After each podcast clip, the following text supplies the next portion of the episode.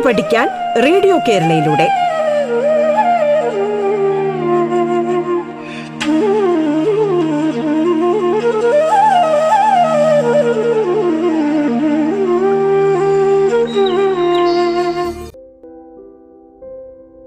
നമസ്കാരം. പാഠത്തിന്റെ ഇന്നത്തെ അധ്യായത്തിൽ ഞാൻ ശ്രീധുവാണ് നിങ്ങളോടൊപ്പമുള്ളത്. തിരുവനന്തപുരം ജില്ലയിലെ സർവോദയ വിദ്യാലയത്തിലെ സാമൂഹിക ശാസ്ത്രം വിഭാഗം അധ്യാപികയാണ്. ഇന്ന് നമ്മൾ കഴിഞ്ഞ ക്ലാസ്സിൽ ചർച്ച ചെയ്ത സമുദ്രവും മനുഷ്യനും എന്ന പാഠഭാഗത്തിന്റെ തുടർച്ചയാണ് ചർച്ച ചെയ്യുന്നത്. അപ്പോൾ കഴിഞ്ഞ ക്ലാസ്സിൽ നമ്മൾ ചർച്ച ചെയ്തത് പ്രധാനമായും ഏതൊക്കെയാണ് അല്ലെങ്കിൽ അതെ ഏതൊക്കെയാണ് പ്രധാനപ്പെട്ട സമുദ്രങ്ങൾ എന്നുള്ളതാണ്. പ്രധാനമായും നമുക്ക് അഞ്ച് സമുദ്രങ്ങളാണ് ഉള്ളത്. പസഫിക് അറ്റ്ലാന്റിക് ഇന്ത്യൻ ആർട്ടിക് പിന്നെ ദക്ഷിണ സമുദ്രം. അതായത് അന്റാർട്ടിക് സമുദ്രത്തെയാണ് ദക്ഷിണ സമുദ്രം എന്നറിയപ്പെടുന്നത്. ഇപ്പോൾ അന്റാർട്ടിക് സമുദ്രം എന്ന് പറയാറില്ല പകരം ദക്ഷിണ സമുദ്രം എന്നാണ് പറയുന്നത്. പിന്നെ അതിന്റെ സവിശേഷതകളും നമ്മൾ ചർച്ച ചെയ്തു. അവയുടെ വിസ്തൃതി ശരാശരി ആഴം കൂടിയ ഭാഗം അതിന്റെ നാമം പിന്നെ അതിന്റെ ആഴം എത്രയാണ് അവയുടെ ഒരു ഷേപ്പും കാര്യങ്ങളുമൊക്കെ നമ്മൾ പഠിച്ചു. എന്താണ് ദ്വീപുകളെന്നും ഉപദ്വീപുകളെന്നും നമ്മൾ ചർച്ച ചെയ്യുകയുണ്ടായി.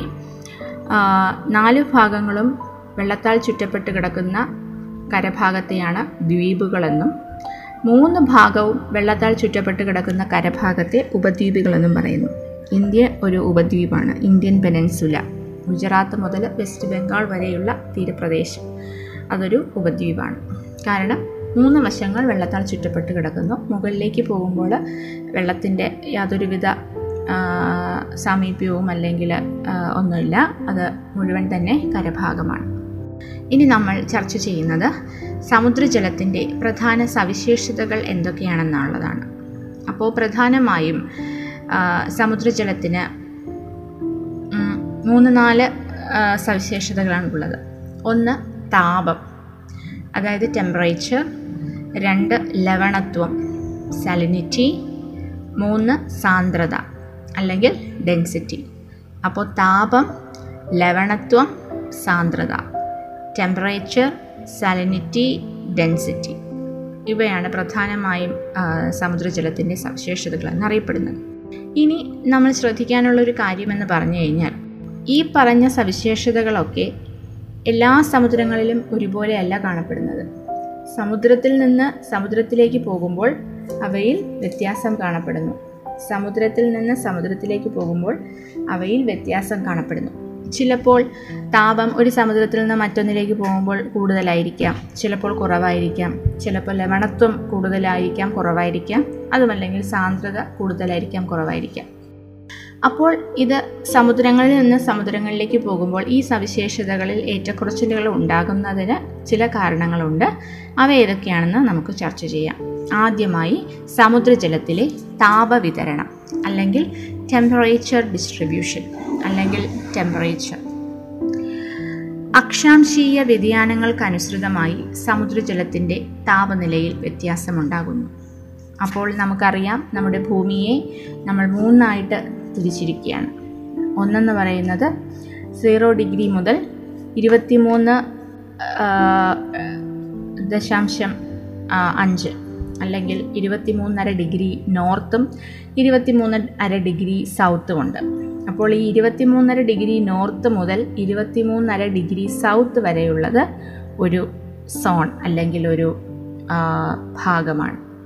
അവയെ നമ്മൾ എന്തെന്നാണ് അറിയപ്പെടുന്നത്? അതെ. ഉഷ്ണമേഖല എന്നറിയപ്പെടുന്നു അല്ലെ? ഉഷ്ണമേഖലാ പ്രദേശം അല്ലെങ്കിൽ ടോറിഡ് സോൺ. അവിടെ നിന്നും മുകളിലേക്ക് പോകുമ്പോൾ അപ്പോൾ ഈ ഉഷ്ണമേഖലാ പ്രദേശത്ത് അല്ലെങ്കിൽ അതിനെ ടോറിഡ് സോൺ എന്നാണ് പറയുന്നത്. Torrid zone. ഓക്കെ. അപ്പോൾ ഈ ഉഷ്ണമേഖലാ പ്രദേശത്ത് സവിശേഷത അല്ലെങ്കിൽ പ്രത്യേകത എന്ന് പറഞ്ഞു കഴിഞ്ഞാൽ സൂര്യപ്രകാശം നേരിട്ട് ലഭിക്കുകയാണ്. സൂര്യപ്രകാശം നേരിട്ട് ലഭിക്കുന്നത് കൊണ്ട് തന്നെ അവിടുത്തെ താപം എന്ന് പറയുന്നത് വളരെ വലുതായിരിക്കും. ഈ മധ്യരേഖ ഭൂമധ്യരേഖയിൽ നിന്ന് നമ്മൾ ധ്രുവ പ്രദേശങ്ങളിലേക്ക് പോകും തോറും അത് നോർത്തിലേക്കായാലും സൗത്തിലേക്കായാലും നമ്മൾ ഈ ഭൂമധ്യരേഖയിൽ നിന്ന് മുകളിലേക്കോ താഴേക്കോ പോകുന്തോറും താപത്തിലും വ്യത്യാസം വരുന്നുണ്ട്. ടെമ്പറേച്ചർ കുറഞ്ഞാണോ കൂടിയാണോ നിൽക്കുന്നത്? അതെപ്പോഴും ടെമ്പറേച്ചർ കുറഞ്ഞായിരിക്കും നിൽക്കുന്നത്. ഭൂമധ്യരേഖയിൽ നിന്ന് മുകളിലേക്കോ താഴേക്കോ പോകും തോറും താപത്തിന്റെ അളവിലും നല്ല രീതിയിൽ വ്യത്യാസം വരികയാണ്. അപ്പോൾ എന്തുകൊണ്ടാണ് ഈ ഒരു വ്യത്യാസം വരാൻ കാരണം എന്ന് പറഞ്ഞു കഴിഞ്ഞാൽ ഞാൻ പറഞ്ഞു ഉഷ്ണം ഭൂമധ്യരേഖാ പ്രദേശത്ത് സൂര്യന്റെ പ്രകാശം സൺലൈറ്റ് നേരിട്ട് പതിക്കുകയാണ്. അല്ലേ? അപ്പോൾ അവിടെ നല്ല രീതിയിൽ താപം ഉണ്ടാവും. പക്ഷേ മുകളിലേക്ക് പോകും തോറും ഈ സൂര്യപ്രകാശത്തിലേക്ക് അല്ലെങ്കിൽ സൂര്യപ്രകാശം ഭൂമിയിൽ തട്ടുന്നത് നേരിട്ടല്ല. പകരം ഒരു ചരിവിലായിരിക്കും സ്ലാൻഡിങ് ആയിട്ടുള്ള റേസ് ആണ് സ്ലാൻഡിങ് റേസ് എന്നാണ് നമ്മൾ പറയുന്നത്. ചരിഞ്ഞ രീതിയിൽ ചരിവോട് കൂടിയായിരിക്കും ചെറിയ ഒരു ചരിവോട് കൂടിയായിരിക്കും സൂര്യപ്രകാശം ഭൂമിയിൽ പതിക്കുന്നത്.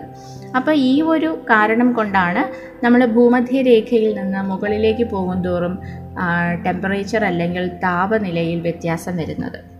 അപ്പോൾ ഇതിന്റെ ഫലമായി നമ്മൾ മധ്യരേഖാ പ്രദേശത്ത് നിന്ന് ധ്രുവീയ മേഖലകളിലേക്ക് പോകുമ്പോൾ താപനിലയിൽ കുറവ് രേഖപ്പെടുത്തുന്നു. അപ്പോൾ ഈ ഭാഗത്തുള്ള സമുദ്രത്തിൽ അതിന്റേതായിട്ടുള്ള വ്യത്യാസം അനുഭവപ്പെടുന്നു. ഈ ഭാഗങ്ങളിൽ അതായത് ഉഷ്ണമേഖലാ പ്രദേശം അല്ലെങ്കിൽ ഭൂമധ്യരേഖാ പ്രദേശത്ത് ഉണ്ടാകുന്ന അല്ലെങ്കിൽ അവിടെ സ്ഥിതി ചെയ്യുന്ന സമുദ്രങ്ങളിൽ താരതമ്യേന താപം കൂടുതലായിരിക്കും. എവിടെ നിന്ന് നോക്കുമ്പോൾ ധ്രുവപ്രദേശത്തിലേക്ക് പോകുമ്പോൾ അവിടെയുള്ള അല്ലെങ്കിൽ അവിടെ സ്ഥിതി ചെയ്യുന്ന സമുദ്രത്തിൽ നിന്ന് ഈ ഭൂമധ്യരേഖാ പ്രദേശത്ത് സ്ഥിതി ചെയ്യുന്ന സമുദ്രത്തിലെ താപനില കൂടുതലായിരിക്കും. അപ്പോൾ ഭൂമധ്യരേഖയുടെ ഇരുവശങ്ങളിലായി ഏതാണ്ട് പത്ത് ഡിഗ്രി വരെ അക്ഷാംശ മേഖലകളാണ്. ഇവിടെ ശരാശരി ഇരുപത്തേഴ് ഡിഗ്രി സെൽഷ്യസ് താപനിലയാണ് രേഖപ്പെടുന്നത്. ഭൂമധ്യരേഖയിൽ നിന്ന് ധ്രുവീയ മേഖലകളിലേക്ക് പോകുന്തോറും താപനിലയിൽ ഗണ്യമായ കുറവ് കാണുകയും മധ്യ അക്ഷാംശീയ മേഖലകളിൽ താപനില ഏകദേശം പത്ത് ഡിഗ്രി സെൽഷ്യസ് വരെയും ധ്രുവീയ മേഖലകളിൽ മൈനസ് രണ്ട് ഡിഗ്രി സെൽഷ്യസ് വരെയും താഴുന്നതായി മനസ്സിലാക്കാം. മധ്യ അക്ഷാംശീയ രേഖയാണ് അറുപത്താറ് ഡിഗ്രി നോർത്ത് അറുപത്താറ് ഡിഗ്രി സൗത്ത്. അതില്ലെങ്കിൽ നമ്മൾ ടെമ്പറേറ്റ് സോൺ എന്ന് പറയും. അവിടെ നിന്ന് വീണ്ടും മുകളിലേക്ക് ധ്രുവത്തിലേക്ക് വീണ്ടും ധ്രുവീയ മേഖലയിലേക്ക് വീണ്ടും പോകും തോറും താപത്തിൽ ഗണ്യമായ കുറവ് വരുന്നു. മൈനസ് രണ്ട് ഡിഗ്രി സെൽഷ്യസ് വരെയും താഴുന്നതായി നമുക്ക് കാണാം. അപ്പോൾ വ്യത്യസ്ത അക്ഷാംശ മേഖലകളിൽ താപനിലയിൽ കാണുന്ന വ്യത്യാസത്തിലുള്ള കാരണം എന്താണെന്ന് പറഞ്ഞു നമ്മൾ ചർച്ച ചെയ്തു. വ്യത്യസ്ത അക്ഷാംശ മേഖലകളിൽ താപനിലയിൽ കാണുന്ന വ്യത്യാസത്തിനുള്ള കാരണം ഇതാണ്. സൗരോർജം അല്ലെങ്കിൽ സൂര്യപ്രകാശം അല്ലെങ്കിൽ സൂര്യന്റെ എനർജി എന്ന് പറയുന്നത് ഈ ഭൂമധ്യരേഖയിൽ വളരെ കൂടുതലായിട്ടാണ് കാരണം അവ നേരിട്ട് പതിക്കുകയാണ്. പക്ഷെ മുകളിലേക്ക് പോകുന്തോറും ചരിഞ്ഞാണ് പതിക്കുന്നത്. അപ്പോൾ സൗരോർജം ഭൂമിയിൽ ലഭിക്കുന്നതിലുള്ള അസന്തുലിതാവസ്ഥയാണ് സമുദ്രജലത്തിന്റെ താപനിലയിൽ ഉണ്ടാകുന്ന ഈ മാറ്റങ്ങൾക്ക് പ്രധാന കാരണം. അപ്പോൾ ഒരു സമുദ്രത്തിന്റെ ലൊക്കേഷൻ അല്ലെങ്കിൽ എവിടെയാണോ സ്ഥിതി ചെയ്യുന്നത് ഏത് അക്ഷാംശ രേഖയിലാണോ ഒരു പ്രസ്തുത സമുദ്രം സ്ഥിതി ചെയ്യുന്നത് അതിനനുസരിച്ചായിരിക്കും ആ സമുദ്രത്തിന്റെ താപനില നമ്മൾ അളക്കേണ്ടത്. അപ്പോൾ അക്ഷാംശ രേഖയിൽ അല്ലെങ്കിൽ ഭൂപ സോറി ഭൂമധ്യരേഖയിൽ കാണപ്പെടുന്ന അല്ലെങ്കിൽ ഈ പറയുന്ന ഉഷ്ണമേഖലാ പ്രദേശത്ത് കാണപ്പെടുന്ന സമുദ്രത്തിൽ താപനില താരതമ്യേന കൂടുതലായിരിക്കും. ധ്രുവീയ മേഖലകളിൽ നിന്നോ അല്ലെങ്കിൽ മധ്യ അക്ഷാംശീയ മേഖലകളിൽ നിന്നൊക്കെ താപനില കൂടുതലായിരിക്കും ഈ ഭൂമധ്യരേഖാ പ്രദേശത്ത് സ്ഥിതി ചെയ്യുന്ന സമുദ്രങ്ങളിൽ. അപ്പോൾ ഇതാണ് സമുദ്രജലത്തിലെ താപവിതരണം അളക്കുന്നതിനുള്ള ഒരു പ്രധാന അളവുകോൽ എന്ന് പറയുന്നത്.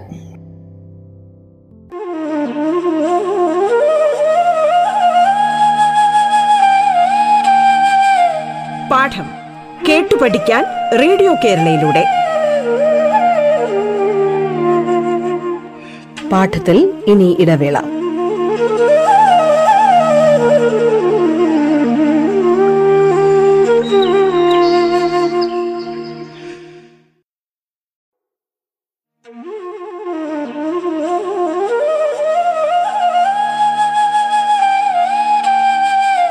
പാഠം കേട്ടു പഠിക്കാൻ റേഡിയോ കേരളയിലൂടെ. തുടർന്ന് കേൾക്കാം പാഠം.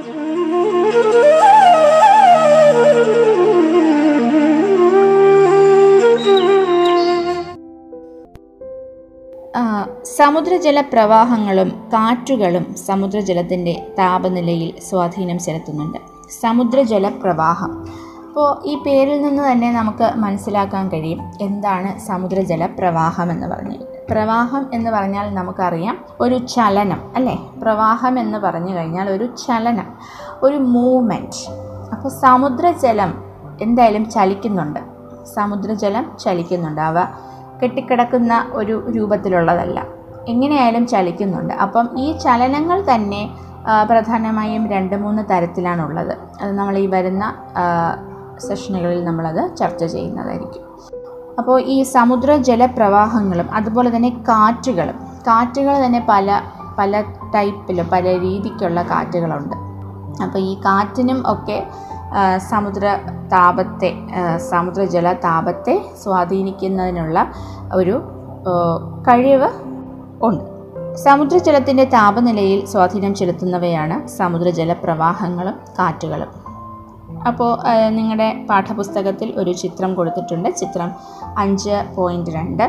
അത് നോക്കുമ്പോൾ നമുക്ക് മനസ്സിലാകും ഭൂമധ്യരേഖ ഉത്തരായന രേഖ ദക്ഷിണായന രേഖ അങ്ങനെയൊക്കെ കൊടുത്തിട്ടുണ്ട്. അപ്പോൾ ഭൂമധ്യരേഖയിൽ സ്ഥിതി ചെയ്യുന്ന സമുദ്രത്തിൽ എങ്ങനെയായാലും താപനില വളരെ കൂടുതലായിരിക്കും. രണ്ടാമത്തെ ഒരു സവിശേഷത സമുദ്രജലത്തിന്റെ സവിശേഷത എന്ന് പറയുന്നത് സമുദ്രജല ലവണത്വം. അപ്പോൾ എന്താണ് ഈ ലവണത്വം എന്ന് പറഞ്ഞു കഴിഞ്ഞാൽ? അല്ലെങ്കിൽ സാലിനിറ്റി എന്നറിയപ്പെടുന്നു. സാലിനിറ്റി അല്ലെങ്കിൽ ലവണത്വം. അതായത് സമുദ്രജലത്തിൽ അലിഞ്ഞു ചേർന്ന ലവണം. സമുദ്രജലത്തിൽ. ഇത്ര സമുദ്രജലം എടുത്തു കഴിഞ്ഞാൽ അതിൽ ഇത്ര ലവണം അലിഞ്ഞു ചേർന്നിരിക്കുന്നു എന്നുള്ളതാണ് അതിന്റെ ലവണത്വം എന്ന് പറയുന്നത്. ഇത്ര കുറച്ച് വെള്ളം നമ്മൾ എടുക്കുകയാണെങ്കിൽ അതിനൊരു അളവുണ്ട്. ഞാൻ കുറച്ച് എന്ന് പറഞ്ഞത് നിങ്ങൾക്ക് കൂടുതൽ മനസ്സിലാക്കുന്നതിന് വേണ്ടിയാണ്. അതായത് നമ്മൾ കുറച്ച് സമുദ്രജലം എടുത്തു കഴിഞ്ഞാൽ അതിൽ ഇത്രമാത്രം ലവണം അലിഞ്ഞു ചേർന്നിരിക്കുന്നു. അല്ലെങ്കിൽ അതിന് അലിഞ്ഞു ചേരാനുള്ള ഒരു കപ്പാസിറ്റി കഴിവുണ്ടെങ്കിൽ അതാണ് അതിന്റെ ലവണത്വം എന്ന് പറയുന്നത്. സാലിനിറ്റി എന്ന് പറയുന്നത്. അല്ലെങ്കിൽ ആ ലവണത്തെ അലിയിച്ചു ചേർക്കാനുള്ള ആ വെള്ളത്തിന്റെ ആ ജലത്തിന്റെ കഴിവിനെയാണ് നമ്മൾ ലവണത്വം അഥവാ സലിനിറ്റി എന്നറിയപ്പെടുന്നത്. നമുക്കെല്ലാവർക്കും അറിയാം കടൽ വെള്ളം എന്ന് കേൾക്കുമ്പോൾ തന്നെ അതൊരു ഫ്രഷ് വാട്ടർ അല്ല. മറിച്ച് ഉപ്പ് രസമുള്ള വെള്ളമാണ് ശുദ്ധജലമല്ല. കടൽ വെള്ളം അല്ലെങ്കിൽ കടൽ എന്ന് കേൾക്കുമ്പോൾ തന്നെ ആദ്യമായി തന്നെ നമ്മുടെ മനസ്സിൽ വരുന്നത് ഉപ്പിന്റെ ആ ഒരു ഉപ്പുരസത്തിന്റെ ആ ഒരു ഇതാണ് അല്ലേ? അപ്പോൾ വളരെ പ്രത്യേകമായിട്ടുള്ള ഒരു സവിശേഷതയാണ് കടൽ വെള്ളത്തിൽ കാണുന്ന ഈ ഒരു ഉപ്പുരസം.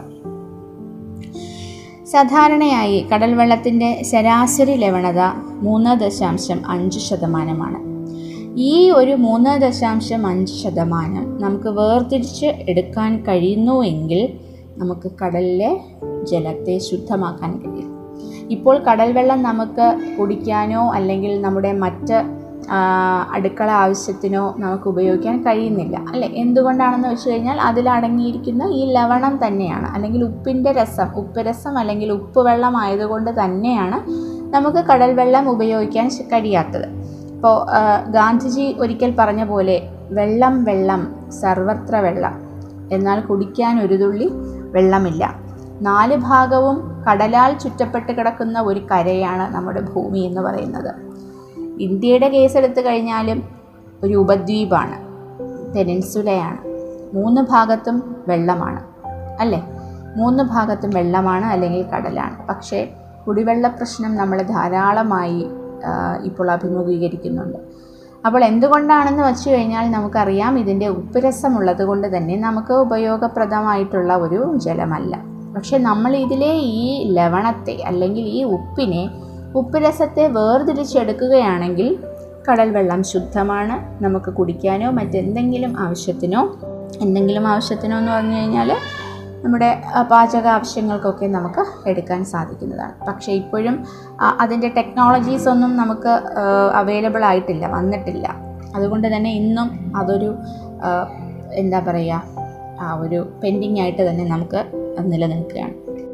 അപ്പോൾ ഈ ലവണത്വം കടൽ വെള്ളത്തിൽ നിന്ന് വേർതിരിച്ചു കഴിഞ്ഞാൽ നമുക്ക് കടൽ വെള്ളം ശുദ്ധമാക്കാൻ കഴിയുന്നു അപ്പോൾ കടൽ വെള്ളത്തിൽ അടങ്ങിയിരിക്കുന്ന ലവണാംശത്തിന്റെ സാന്ദ്രീകരണത്തെയാണ് നമ്മൾ ലവണത്വം അല്ലെങ്കിൽ സലിനിറ്റി എന്നറിയപ്പെടുന്നത്. ഞാൻ പറഞ്ഞതുപോലെ തന്നെ ഇത്ര ഗ്രാം വെള്ളം എടുത്തു കഴിഞ്ഞാൽ അതിൽ ഇത്ര ഗ്രാം ഉപ്പ് ലയിച്ചു ചേരും. അങ്ങനെ ലയിപ്പിക്കാൻ കഴിവുള്ള ഉള്ള ആ കഴിവിനെയാണ് നമ്മൾ സാലിനിറ്റി അല്ലെങ്കിൽ ലവണത്വം എന്ന് പറയുന്നത്. സാധാരണയായി ഇത് എന്താണ് ഗ്രാമിലാണ് നമ്മൾ മെഷർ ചെയ്യുന്നത്. അതായത് ആയിരം ഗ്രാം ജലത്തിൽ എത്ര ഗ്രാം ലവണം അടങ്ങിയിരിക്കുന്നു എന്ന രീതിയിലാണ് ലവണത്വം സൂചിപ്പിക്കുന്നത്. ആയിരം ഗ്രാം വെള്ളത്തിൽ എത്ര ഗ്രാം ലവണം അല്ലെങ്കിൽ ഉപ്പ് അടങ്ങിയിരിക്കുന്നു. അത് സാധാരണ നമ്മൾ എന്താണ് ഗ്രാ ആയിരം ഗ്രാം അല്ലെങ്കിൽ നമ്മൾ വൺ കെ ജി ഒരു കിലോ എന്നും പറയും അതായത് ആയിരം ഗ്രാം ആണല്ലോ ഒരു കിലോ എന്ന് പറയുന്നത്. അപ്പം പക്ഷെ സാധാരണയായിട്ട് ആയിരം ഗ്രാം വെള്ളം എടുത്തു കഴിഞ്ഞാൽ അതിൽ എത്ര ലവണം ഉപ്പ് എത്ര അടങ്ങിയിരിക്കും എന്ന രീതിയിലാണ് നമ്മൾ ലവണത്വത്തെ സൂചിപ്പിക്കുന്നത്. സമുദ്രജലത്തിന്റെ ശരാശരി ലവണത്വം മുപ്പത്തഞ്ച് സഹസ്രാംശമാണ്. അതൊരു യൂണിറ്റാണ്. സഹസ്രാംശം എന്ന് പറയുന്നത് ഒരു യൂണിറ്റാണ്. അതായത് ആയിരം ഗ്രാം സമുദ്രജലത്തിൽ മുപ്പത്തഞ്ച് ഗ്രാം ലവണാംശം അടങ്ങിയിരിക്കുന്നുവെന്നാണ് അതിന്റെ സൂചന. സമുദ്രജല സമുദ്രങ്ങളിൽ എല്ലായിടത്തും ലവണത്വം ഒരുപോലെയല്ല. ലവണത്വത്തിന്റെ ഏറ്റക്കുറച്ചിലിന് കാരണമാകുന്ന സാഹചര്യങ്ങളാണ് നമ്മളിനി ചർച്ച ചെയ്യുന്നത്. അപ്പോൾ ഈ ലവണത്വം നമ്മൾ ചർച്ച ചെയ്ത് കഴിഞ്ഞു മുന്നേ തന്നെ താപനിലയിൽ വ്യത്യാസമുണ്ട്. സമുദ്രജലത്തിന്റെ താപത്തിൽ താപനിലയിൽ വ്യത്യാസമുണ്ട്. അത് ഒരു സമുദ്രത്തിൽ നിന്ന് മറ്റൊന്നിലേക്ക് പോകുമ്പോൾ കൂടിയോ കുറഞ്ഞോ ഒക്കെ ഇരിക്കും. അതുപോലെ തന്നെ സമുദ്രത്തിന്റെ ലവണത്വം സമുദ്രജലത്തിന്റെ ലവണത്വം ഉപ്പിനെ അലിയിക്കാനുള്ള അല്ലെങ്കിൽ ലവണത്തെ അലിയിക്കാനുള്ള ആ ഒരു കഴിവിനെയാണ് ലവണത്വം എന്ന് പറയുന്നത്. അതും ഒരു സമുദ്രത്തിൽ നിന്ന് മറ്റൊരു സമുദ്രത്തിലേക്ക് പോകുമ്പോൾ വ്യത്യാസപ്പെട്ടിരിക്കുകയാണ്. ഒരു സമുദ്രത്തിൽ നിന്ന് മറ്റൊരു സമുദ്രത്തിലേക്ക് പോകുമ്പോൾ വ്യത്യാസപ്പെട്ടിരിക്കുക അപ്പോൾ അതിന് അതിനെ സ്വാധീനിക്കുന്ന ചില ഘടകങ്ങളുണ്ട്. അവ ഏതൊക്കെയാന്ന് പറഞ്ഞാൽ ഒന്ന് കരയാൽ ചുറ്റപ്പെട്ട കടൽ ഭാഗങ്ങളിൽ ലവണത്വം കൂടുതലായിരിക്കും. കരയാൽ ചുറ്റപ്പെട്ട കടൽ ഭാഗങ്ങളിൽ ലവണത്വം കൂടുതലായിരിക്കും. കാരണം എന്ന് പറഞ്ഞു കഴിഞ്ഞാൽ കരയോട് ചേർന്ന് നിൽക്കുന്ന കടൽ ഭാഗമാകുമ്പോൾ അവയുടെ ധാതുക്കൾ ഈ കരയിലുള്ള ധാതുക്കളും മറ്റുമൊക്കെ മഴ പെയ്യുന്ന സമയത്ത് ഒലിച്ച് അല്ലേ ഒഴുകിയെടുത്ത് ഒഴുക്കിയെടുത്തുകൊണ്ട് വരാൻ അല്ലെങ്കിൽ ഒലിച്ച് ഈ കടൽ വെള്ളത്തിലേക്ക് ഇറങ്ങുന്നുണ്ട്. പ്രത്യേകിച്ച് മഴ സമയത്തൊക്കെ.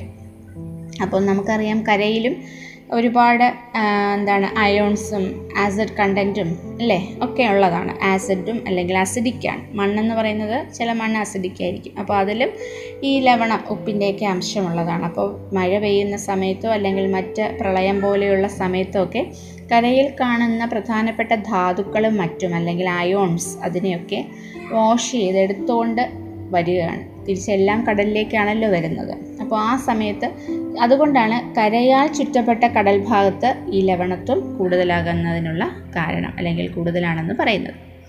ഇനി ഉയർന്ന അളവിൽ ബാഷ്പീകരണം നടക്കുന്ന പ്ര പ്രദേശങ്ങളിൽ ലവണത്വം കൂടുന്നു.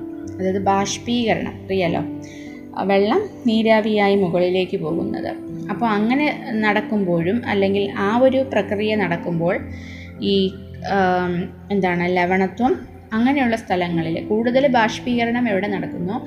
അങ്ങനെയുള്ള സ്ഥലങ്ങളിൽ ഈ ലവണത്വം കൂടുതലായിട്ട് കാണുന്നുണ്ട്. പിന്നെ ഉയർന്ന അളവിൽ മഞ്ഞുരുകി ജലമെത്തുന്ന സമുദ്രഭാഗങ്ങളിൽ ലവണത്വം കുറയുന്നു. കാരണം മഞ്ഞുരുകി എത്തുന്ന ജലം എന്ന് പറയുന്നത് ശുദ്ധജലമാണ് അല്ലേ? മഞ്ഞുരുകി വരുന്നത്. പ്രത്യേകിച്ചും ഹിമാനികൾ അങ്ങനെയൊക്കെ അത് ഹിമാനികൾ എന്നൊക്കെ പറയുന്നതിൽ ശുദ്ധജലത്തിന്റെ മറ്റൊരു രൂപം തന്നെയാണ്. പക്ഷേ അത് ഖര അവസ്ഥയിൽ ഇരിക്കുന്നു എന്ന് മാത്രമേ ഉള്ളൂ. അപ്പം ഈ ശുദ്ധജലമാണ് മഞ്ഞുരുകി വരുന്ന ജലം. ഇവ സമുദ്രവുമായി ചേരുന്ന ആ സ്ഥലങ്ങളിൽ അല്ലെങ്കിൽ ആ പ്രദേശങ്ങളിൽ ലവണത്വം സാധാരണ കുറവാണ്. കാരണം ശുദ്ധജലം വന്ന് ചേരുകയാണ്. അപ്പോൾ ശുദ്ധജലം ഇതുമായിട്ട് മിക്സ് ആവുമ്പോൾ ലവണത്വം ഉപ്പിന്റെ അംശം കുറയുകയാണ്. പിന്നെ ധാരാളം നദികൾ വന്നു ചേരുന്ന സമുദ്രഭാഗങ്ങളിൽ ലവണത്വം കുറയുന്നു. അതായത് നദീമുഖങ്ങളിൽ. നദികൾ വന്നു ചേരുന്ന ഭാഗം ഏതാണ്? നദീമുഖം എന്നറിയപ്പെടുന്നു. അപ്പോൾ അങ്ങനെയുള്ള നദീമുഖത്ത് കാരണം ഒരുപാട് നദികൾ വന്ന് ചേരുകയില്ലേ? നദികളെന്ന് പറയുമ്പോഴത്തേക്കും സാധാരണയായിട്ട് നമ്മൾ ശുദ്ധജലമായിട്ടാണ് നദികളെ നമ്മൾ കണക്കാക്കുന്നത് അല്ലെങ്കിൽ കാണുന്നത്. അപ്പോൾ ഇങ്ങനെയുള്ള നദി അല്ല നദികൾ അല്ലെങ്കിൽ ശുദ്ധജല സോഴ്സസ് ഒക്കെ വന്നു ചേരുന്ന നദീമുഖത്ത് എന്താണ്? ഈ ലവണത്വത്തിന്റെ അളവ് കുറഞ്ഞു കാണാം. പിന്നെയുമുണ്ട്. ഉയർന്ന അളവിൽ മഴ ലഭിക്കുന്നത് ലവണത്വം കുറയുന്നതിനിടയാക്കുന്നു. അതുപോലെ തന്നെ മഴ എന്ന് പറയുന്നതും ശുദ്ധജലമാണ്. മഴ എന്ന് പറയുന്നതും ശുദ്ധജലമാണ്. അപ്പോൾ സമുദ്രങ്ങളിൽ എവിടെയാണോ മഴ കൂടുതൽ ലഭിക്കുന്നത് അല്ലെങ്കിൽ ഏത് പ്രദേശത്താണോ മഴ കൂടുതൽ ലഭിക്കുന്നത് അവിടെയുള്ള സമുദ്രത്തിലും അല്ലെങ്കിൽ സമുദ്രജലത്തിലും ഈ ലവണത്വം അല്ലെങ്കിൽ ലവണം അല്ലെങ്കിൽ ഉപ്പിന്റെ അംശം കുറഞ്ഞു കാണപ്പെടുന്നു. അപ്പോൾ ഇതൊക്കെയാണ് ലവണത്വത്തെ സ്വാധീനിക്കുന്ന ചില ഘടകങ്ങൾ. ഒരു സമുദ്രത്തിൽ നിന്ന് നമ്മൾ മറ്റൊരു സമുദ്രത്തിലേക്ക് പോകുമ്പോൾ ആഹ്, ഇലവണത്വത്തിലും ഏറ്റക്കുറച്ചിലുകൾ ഉണ്ടാകുന്നു. അതിന്റെ പ്രധാനപ്പെട്ട ഒരു കാരണം ഒരു ഒരു കാരണമല്ല ഒരു മൂന്നാൽ കാരണങ്ങൾ നമ്മളിവിടെ ചർച്ച ചെയ്തു. അപ്പം ഒന്നെന്ന് പറയുന്നത് കരയാൽ ചുറ്റപ്പെട്ട കടൽ ഭാഗങ്ങളിൽ ലവണത്വം കൂടുതലാണ്. ഉയർന്ന അളവിൽ ബാഷ്പീകരണം നടക്കുന്ന പ്രദേശങ്ങളിൽ ലവണത്വം കൂടുതലാണ്. ഉയർന്ന അളവിൽ മഞ്ഞുരുകി ജലമെത്തുന്ന സമുദ്രഭാഗങ്ങളിൽ ലവണത്വം കുറവാണ്. ധാരാളം നദികൾ വന്നു ചേരുന്ന സമുദ്രഭാഗങ്ങളിൽ ലവണത്വം കുറവാണ്. ഉയർന്ന അളവിൽ മഴ ലഭിക്കുന്ന പ്രദേശത്ത് ലവണത്വം കുറവാണ്. അതായത് ശുദ്ധജലവുമായി ബന്ധപ്പെട്ട ഏത് വന്നു കഴിഞ്ഞാലും അവിടെ ലവണത്വം കുറയുകയാണ്. ഇപ്പോൾ വിവിധ സമുദ്രങ്ങളിലും സമുദ്രത്തിന്റെ വ്യത്യസ്ത ആഴങ്ങളിലും ലവണത്വത്തിൽ ലവണത്വത്തിൽ ഏറ്റക്കുറച്ചിലുകൾ കാണാൻ സാധിക്കും. ഓക്കെ. അപ്പോൾ ഇത്രയുമാണ് ലവണത്വത്തെക്കുറിച്ച് ചർച്ച ചെയ്യുന്നത്. അപ്പോൾ ഇത്രയും മനസ്സിലായി എന്ന് വിശ്വസിക്കുന്നു. ഇന്നത്തെ ക്ലാസ് ഇവിടെ അവസാനിപ്പിക്കുകയാണ്. അടുത്ത ക്ലാസ്സിൽ കാണാം. അതുവരെ നന്ദി നമസ്കാരം.